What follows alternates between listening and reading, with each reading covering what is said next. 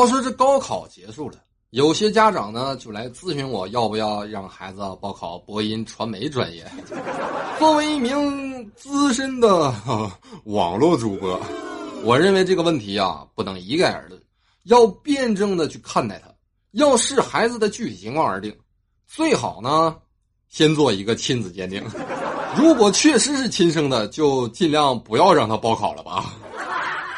大家呢也都知道啊，我呢不是专业主播，其实呢我是学美术的。记得有一次啊，考试的时候呢，我们班里啊有一个蒙古族的同学呢，就把小抄用蒙文写在了黑板上，从而让我们班里所有的人都认识到了掌握一门外语是多么的重要啊。咱还是说高考啊，高考那天呢，正好我老婆也要参加一个考试，我陪她呢去考试，要等两个多小时。所以呢，我就近找了个网吧和朋友们杀一条啊，一条杀完了之后，朋友还要去抓鬼，我说不抓了，哎呀，我媳妇儿考试快出来了，我得去接她。队友啊，反应非常异常的激动啊！我操，你媳妇儿才刚高考啊！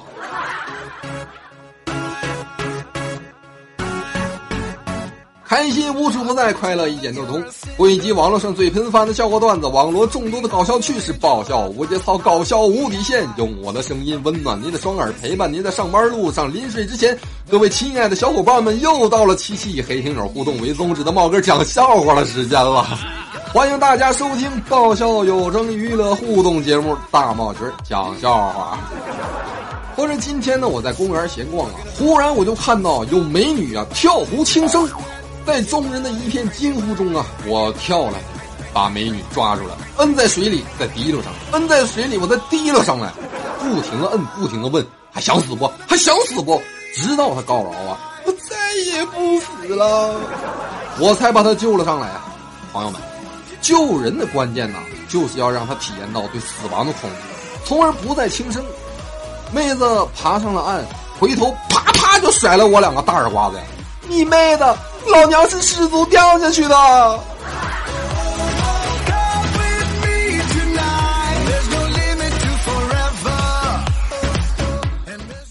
那么接下来啊，咱们先来读几条听友们的留言啊。小小撇说啊，播放量那么大，评论的竟然那么少，看来我不能沉默下去了，必须要做点什么了。茂哥一见你就笑啊，对呀，做点什么，发个段子什么的，让我也笑笑呗。潇潇啊说，才听大茂君一次节目就留言了，看看看看什么叫忠实听众。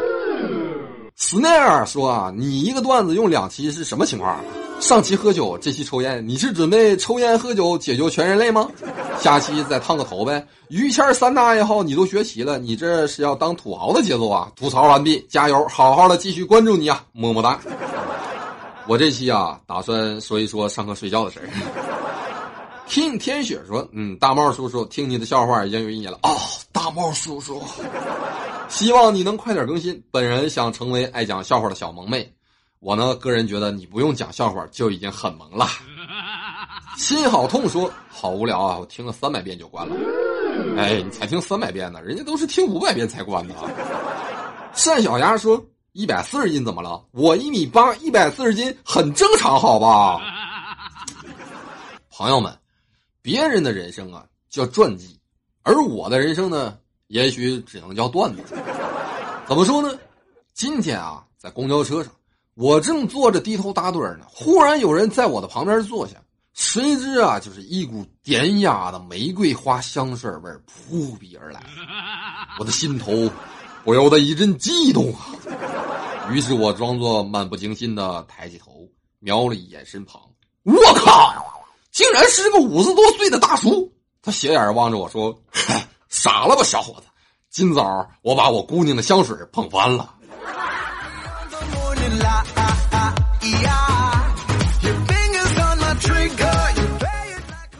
上班的路上啊啊，被车撞了，刚准备骂一顿车主，结果车上下来了一个长腿的美女，一副担心的样子，问我怎么样。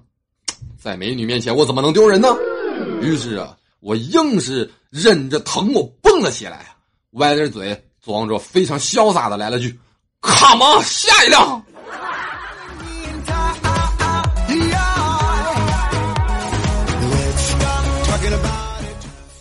刚才我去小商店啊买绿茶，我递给了营业员小妹十块钱，她找了我七块，还有一个瓶盖。她告诉我绿茶卖完了，这只有一个再来一瓶的瓶盖，让我去路口商店换一瓶就行了。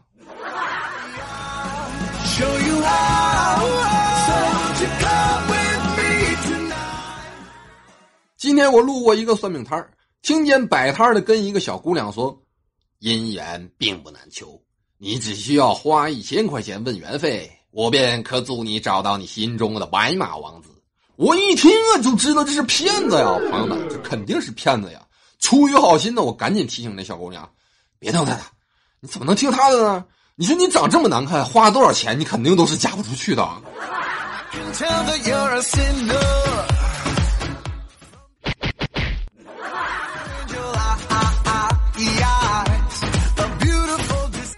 最近啊，最火热的事儿，可能就是欧洲杯了。我想说的是呢，没有中国队的欧洲杯是不完整的呀。咱们中国的球队啊，从来都只踢三场啊，第一场出现，第二场啊生死战，第三场啊荣誉战，绝对不多玩啊。我说小的时候啊，在餐桌上啊，长辈们喝酒后啊，谈天说地呀，说年轻时的各种事情啊，我听得好入迷呀，觉得好精彩呀。长大了之后，我才知道啊，那就是喝多了春游呀。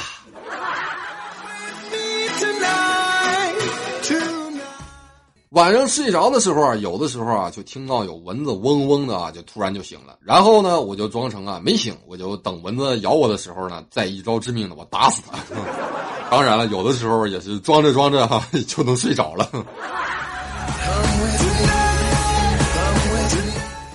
话说真哥上课玩手机啊，给没收了。放学之后啊，老师啊就想找他谈话，结果真哥竟然也回家了，土豪呀！于是老师啊就跟排座说：“通知玉征明天早读课来我办公室拿手机。”排座啊胆怯的点了点头。结果这孩子太天真了，太单纯了。放学的路上，竟然给曾哥那手机发了条短信：“秃驴让你明早去他办公室拿手机，我就说嘛，那傻蛋会还给你的，没猜错吧？”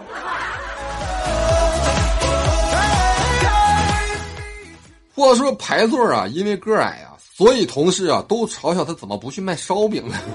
刚开始啊，排座不懂什么意思。后来才知道呀，原来大家是祝福他能找一个漂亮的老婆呀！真是个有爱的世界。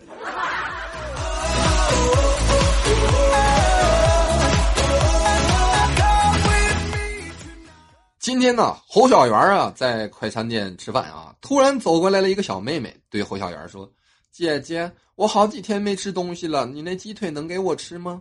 侯小媛说：“行啊。”就把手中的鸡腿递给了他。然后那个小妹妹又说了：“姐姐，你能再给我十块钱吗？我奶奶也没吃饭呢。”侯小媛边拿钱边问道：“哦，这样啊，十块钱够吗？”小妹妹笑着说：“哈哈，姐姐，我逗你玩呢。”然后他转身对外面的几个小朋友喊道：“这回你们总相信了吧？人长得丑，心地就善良，我说的没错吧？”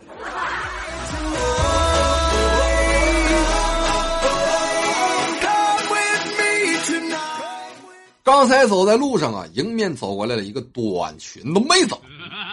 虽然呢，茂哥看过无数的黑丝，但是这双黑丝啊是最自然的。抬头一看脸，我去，和丝袜一个色儿啊，果然很自然呐。其实啊，黑不黑不要紧呐，最让姑娘们羞愤的事儿呢，莫过于身体不到一百斤，脸看起来就占了五十斤，是吧？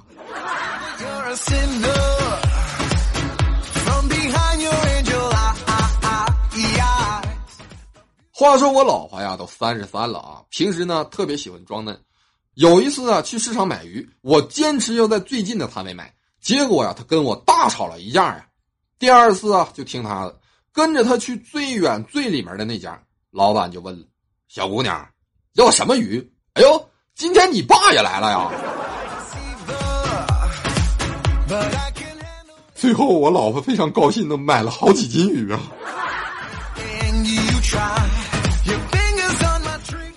好几斤鱼怎么吃呢？当然是做水煮鱼了。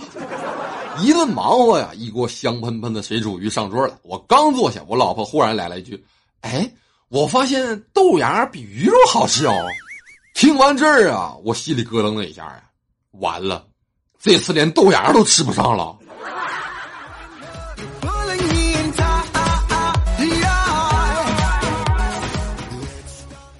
朋友们，一个男人，他爹娶的媳妇的好坏呀，决定他童年的好坏。他娶的媳妇儿的好坏呀，决定他事业的好坏；他儿子娶的媳妇儿的好坏呀，决定他晚年生活的好坏呀。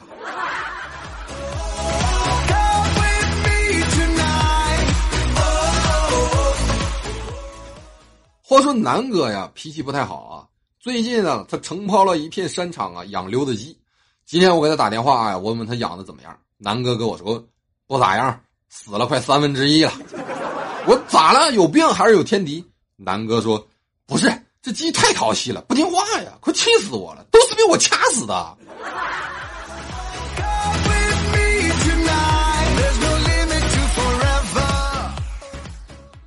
话说茂小小啊，练毛笔字儿啊，为了鼓励他，我给他讲了王羲之让王献之练字啊，练了十八缸水的典故呀。茂小小问我：“王献之是谁呀？”我解释道。王献之啊，就是近代书法大家王羲之的儿子，也是书法大家，史称大小王啊。猫小小把毛笔一扔，不练了，王炸都出来了，再练也要不起。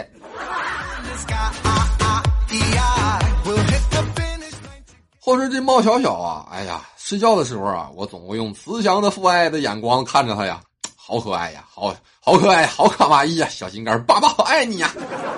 可是等他醒的时候，我满脑子都会想啊，等你长大了，的老子天天揍你八遍。各位带娃的宝妈们呢，在觉得被娃气得快要崩溃的时候啊，一定要控制住体内的洪荒之力啊，气沉丹田啊，修炼内功啊，稳固亲情的小船，稳步向前呐。一哄二亲三拥抱啊，心中默念啊，这娃是我亲生的，亲生的，亲生的，这基因是我遗传的，遗传的，遗传的。如果各位宝妈觉得娃的淘气基因呢是不小心遗传了他爹的啊，想要火冒三丈的时候啊，请心中默念呢，娃他爹是我选的，我选的，我选的，我活该，我活该，我活该。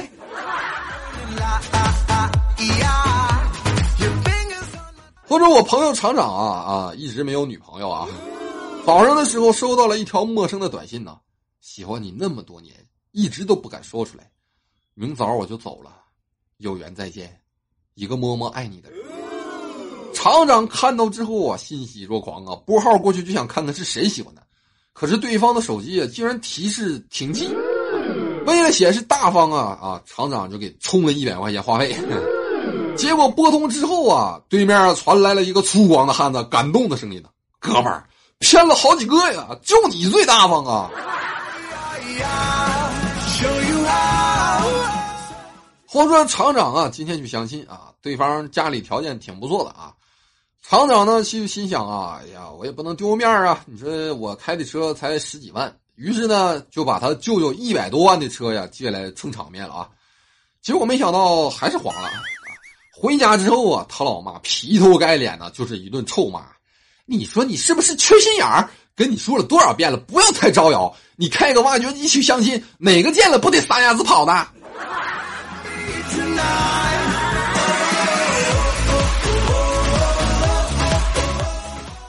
或者这天晚上啊，宝妮儿的老公啊正在看电视啊，宝妮儿凑过去问他：“我是你的什么呀？”她老公莫名其妙的说：“啊，什么？”宝妮儿一把揪住他说：“你真笨，你应该说我是你的优乐美呀。”她老公一脸的茫然呢：“啊，我咋不知道优乐美还出桶装的了？”